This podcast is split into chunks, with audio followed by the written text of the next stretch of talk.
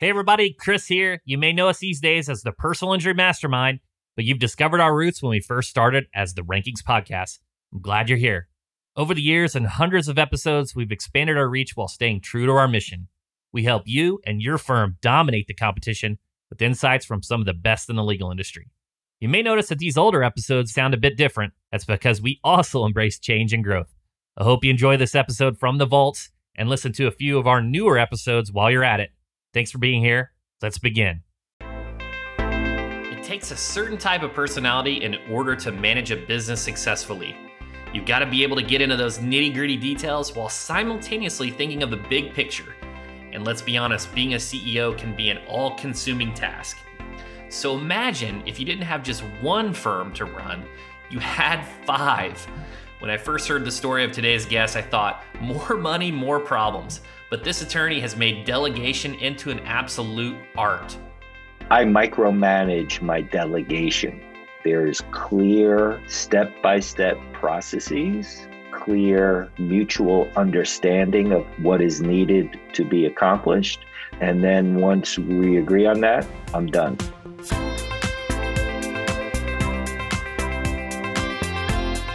Andrew Finkelstein is legendary in the personal injury attorney space for heading up a grand total of five different firms from New York to California. Today, Andrew takes us back to where it all began. We hear about how his legal empire started out, what his non negotiables are when it comes to acquisitions, and what the secret sauce is in the art of delegation. That's coming up on the Rankings Podcast, the show where founders, entrepreneurs, and elite personal injury attorneys share their inspiring stories about what they did to get to the top and what keeps them there. I'm Chris Dreyer. Stay with us.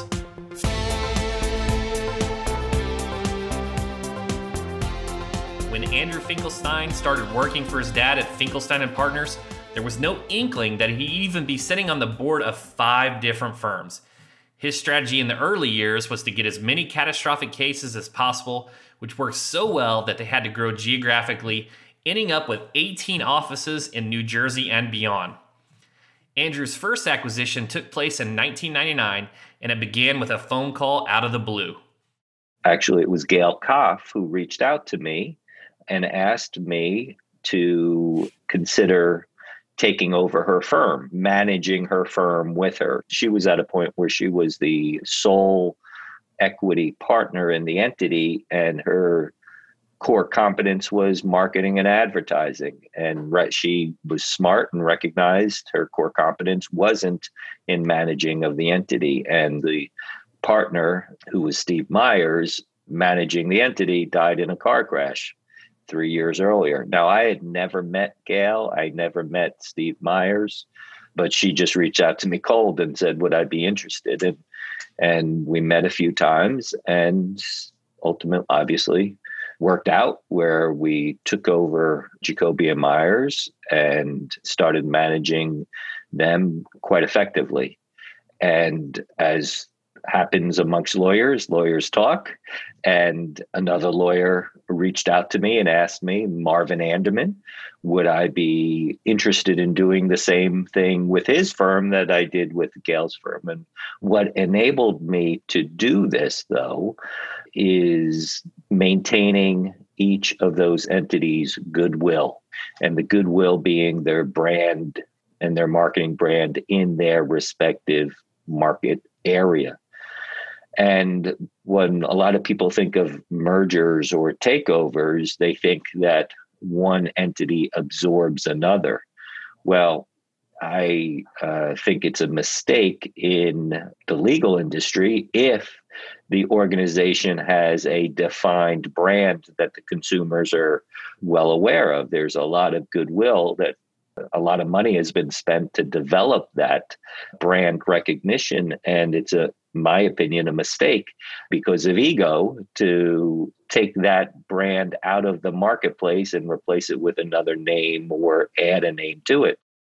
Each of these are operating as like a decentralized kind of autonomous capacity. Do they operate with like their own p&l or their own entity? Is it are they all in that decentralized manner center similar to like a i don't know like an lvmh or a procter and gamble or a something of yum brands is, is that kind of how it's designed It is a bit of a Frankenstein architecture. I'll define it that way.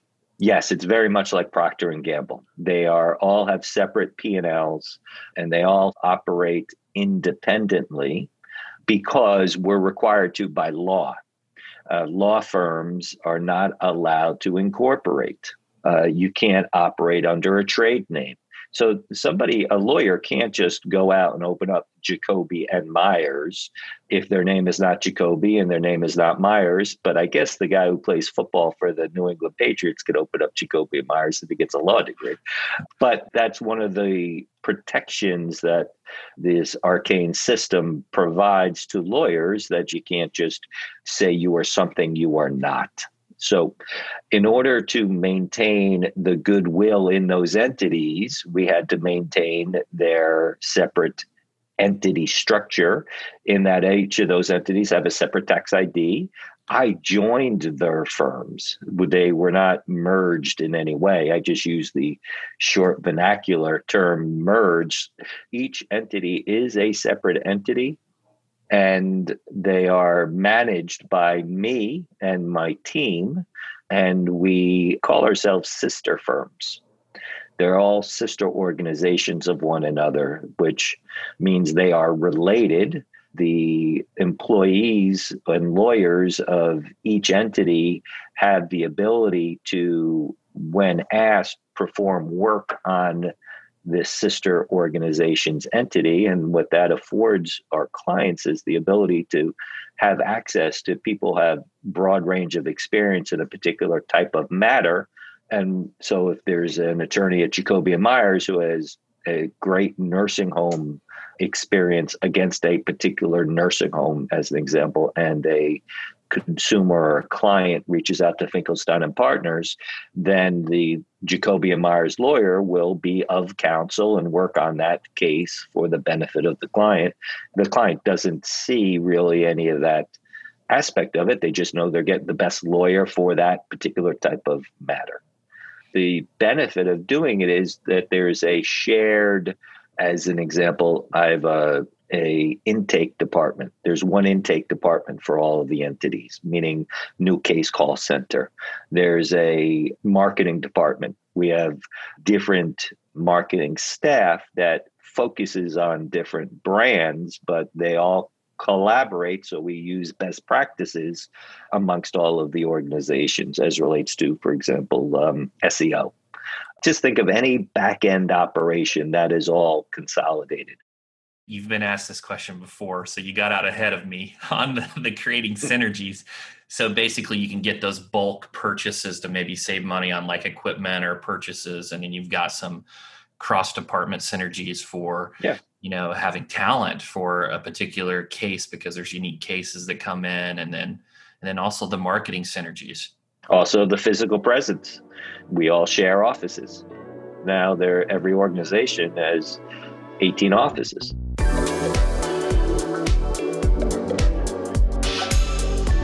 Let's talk about on the valuation side. How are valuations different for, say, personal injury firms? Is it still mostly centered around EBITDA, or is there more value placed on the, the people, territory, and brand? How does is it an art and a science? How does valuations differ for personal injury firms?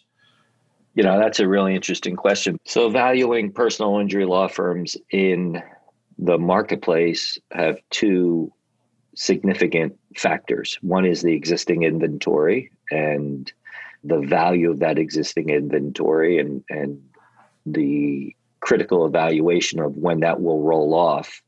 And usually it's one to three years.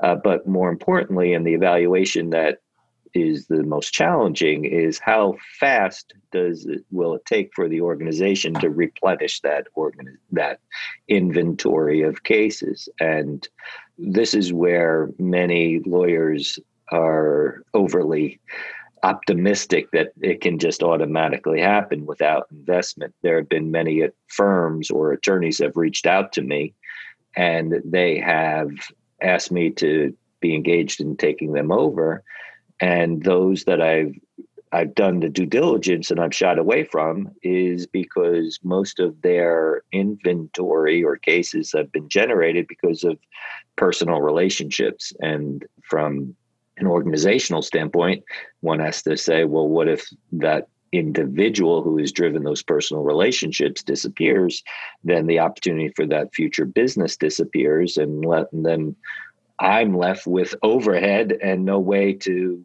pay that overhead because there's no uh, revenue coming in because there's no new cases coming in. So, acquisition standpoint, the organization can't be driven primarily based on personal relationships because they can disappear quite quickly. So uh, when I'm involved in valuing an organization, I put a premium value related to the brand that may be in, in the marketplace. The other component of what I evaluate, which is a bit more difficult, are the competitors in the marketplace. Who else has a strong brand and who are we competing against? Now, the ideal scenario is I have two brands in the same marketplace. There's nothing better than competing against yourself because the consumer, just like Procter and Gamble, has competitive brands in the same uh, vertical, whether it be detergent or whatever they may be, but they'll have different products in the same vertical because you can't satisfy everyone. And there are certain brands that attract to certain people, and I just want to be able to satisfy all of it. Yeah, and, and as a follow up to that, do you, so do you try like let's say you have a firm in the same territory and you have that double real estate is there a clear tactical approach to uh, trying to establish unique value propositions for each entity?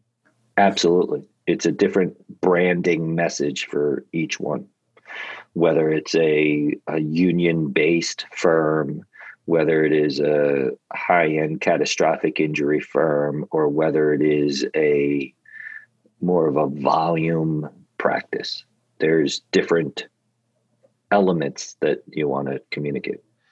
I love that. And it makes me think of so we had Michael Gibson on and he was in the same market as Morgan and Morgan and he his uh, marketing team really pushed back against him and he took a family approach. And it was totally different in how he was representing himself as more approachable and family oriented and it really worked for him. So, you know, it makes sense what you're saying, you know, like one firm could represent themselves as a killer trial firm versus a, a maybe a more softer approach type of value proposition. Right. You have to know who you are and what your messaging is and say stay true to it. If there's uh, inconsistency in your messaging, it'll be a challenge to attract business.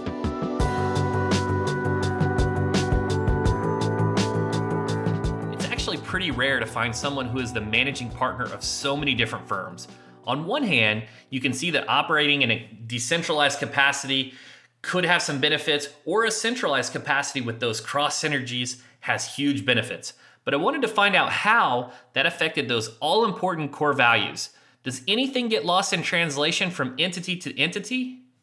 What gets communicated from a marketing positioning standpoint is different, but the cultural approach to how we as organizations treat one another is identical. In fact, the onboarding process to whatever organization has one statement, it's a three page statement with every firm's logo on top of it that you're joining an organization that we stand for certain principles.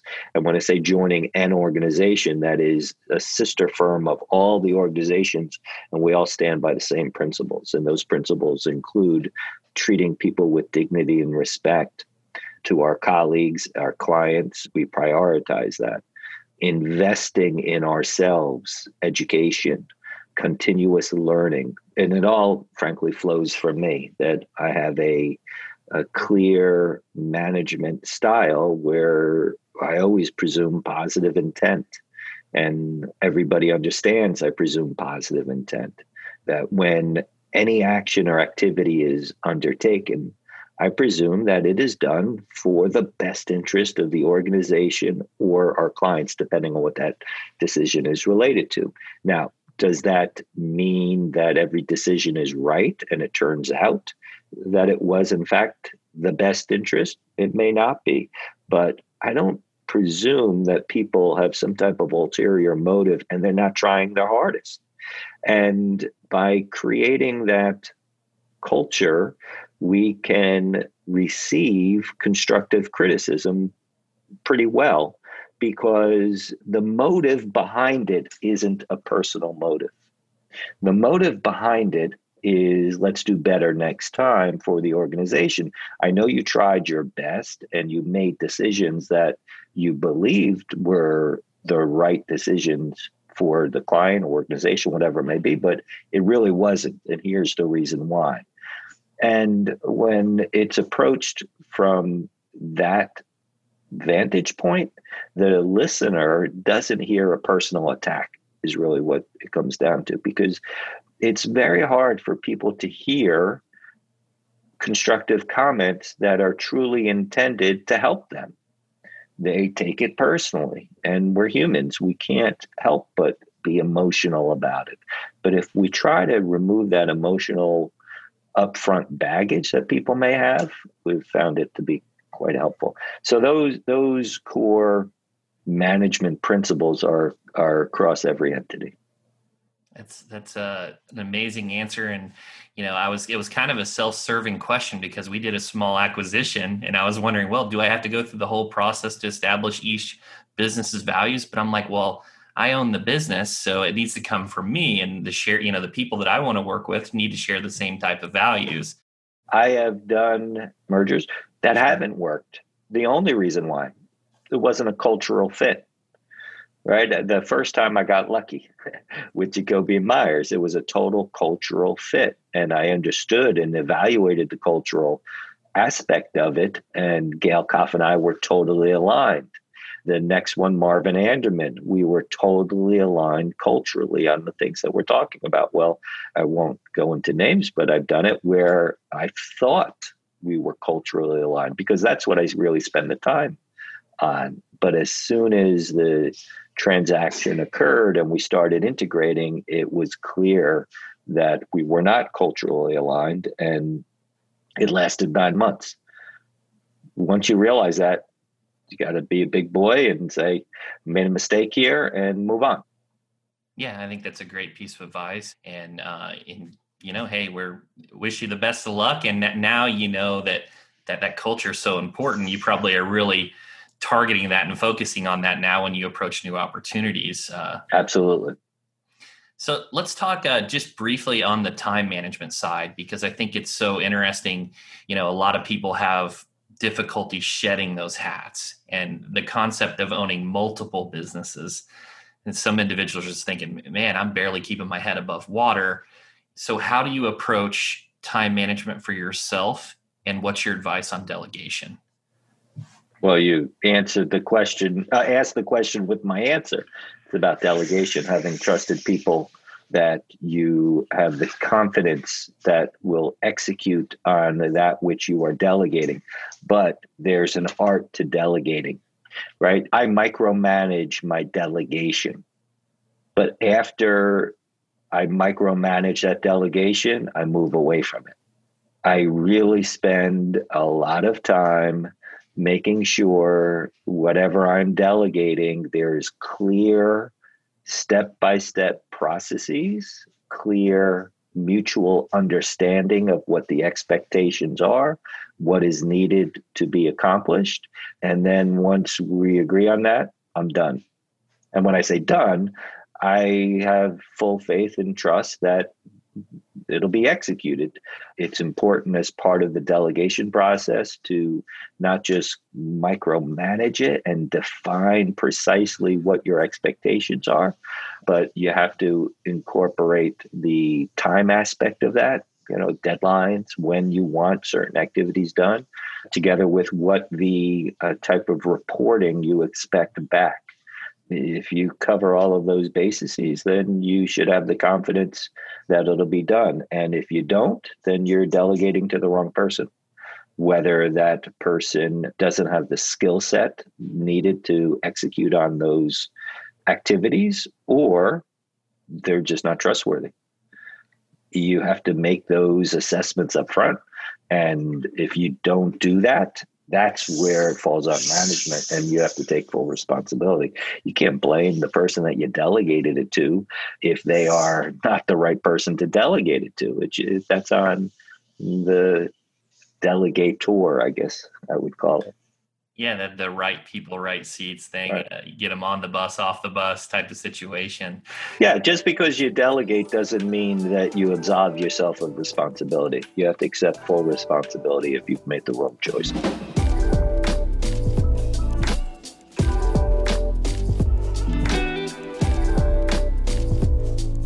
I've got kind of a an odd question here, but but do you believe in work life balance if you love what you do? Hundred percent you have to have a work life balance. Now, it's easy for me to answer this. The real person to ask the question to is my family, though, right? right. Because, uh, you know, what I see through my vantage point may be different than what they see through their vantage point.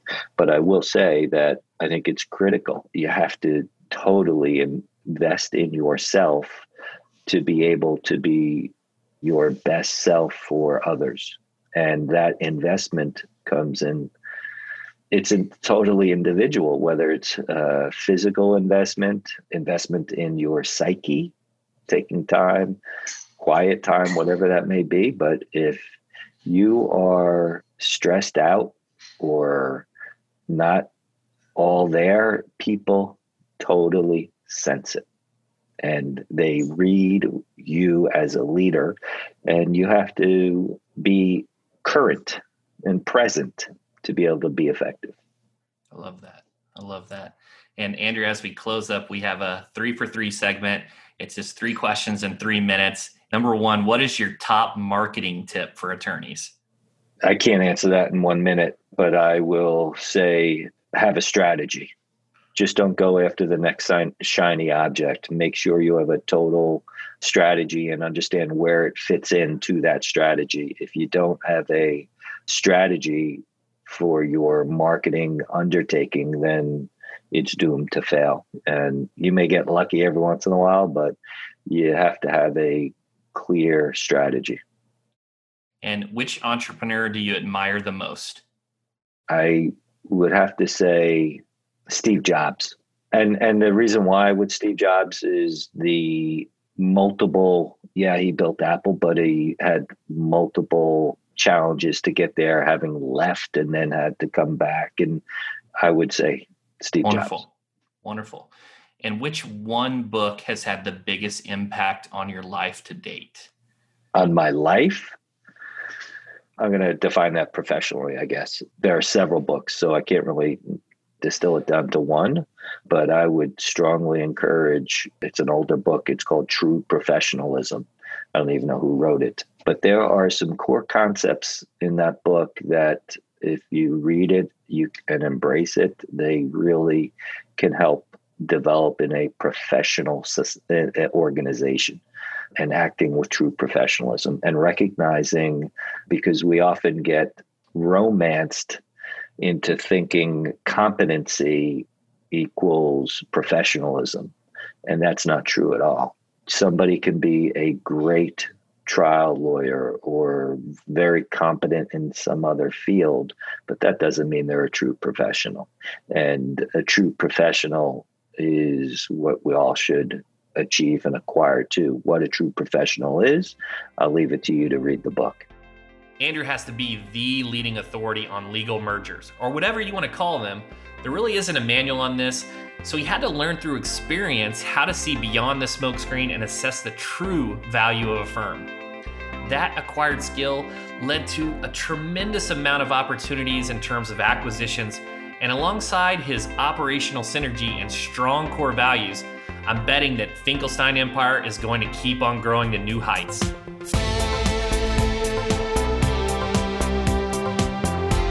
You've been listening to the Rankings Podcast. I'm Chris Dreyer. A huge thanks to Andrew Finkelstein for joining us. And you can find more info, as always, in the show notes. And we want to hear from you. Has Andrew inspired you to rethink delegation and elevation? Drop us a review and let us know. Thanks for joining us. We'll see you next time.